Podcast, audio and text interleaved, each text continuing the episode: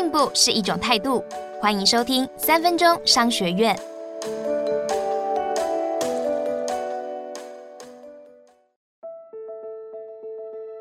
今天要谈的是，找创意要倒着想，越理所当然的事越该颠覆。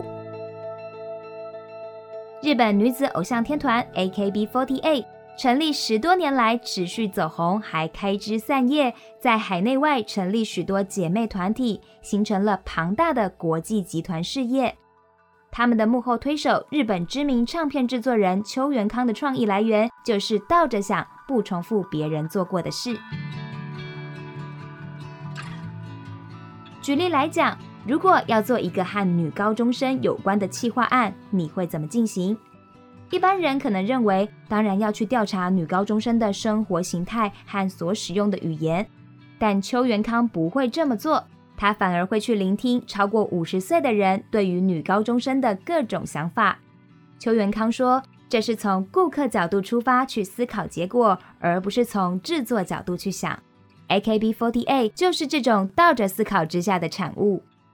过去影剧圈所谓的偶像总是高不可攀、难以亲近，邱元康却刻意打造出能接触到的偶像。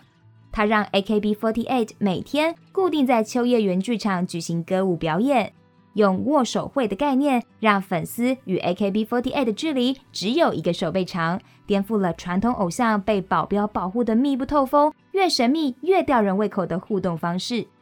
他也让歌迷可以看见歌手们的成长过程，和他们一起成长。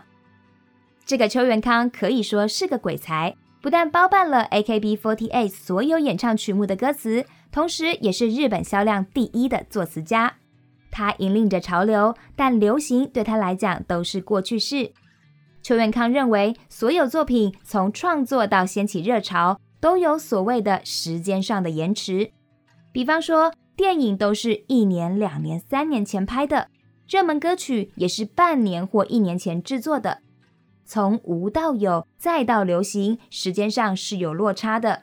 因此，分析时下热门商品的成功之道，早就已经过时，而且没有意义了。这样是无法开创新路的。今天我们学到了：一，永远要倒着思考，从顾客角度去想产品。而不是从制作角度去找答案。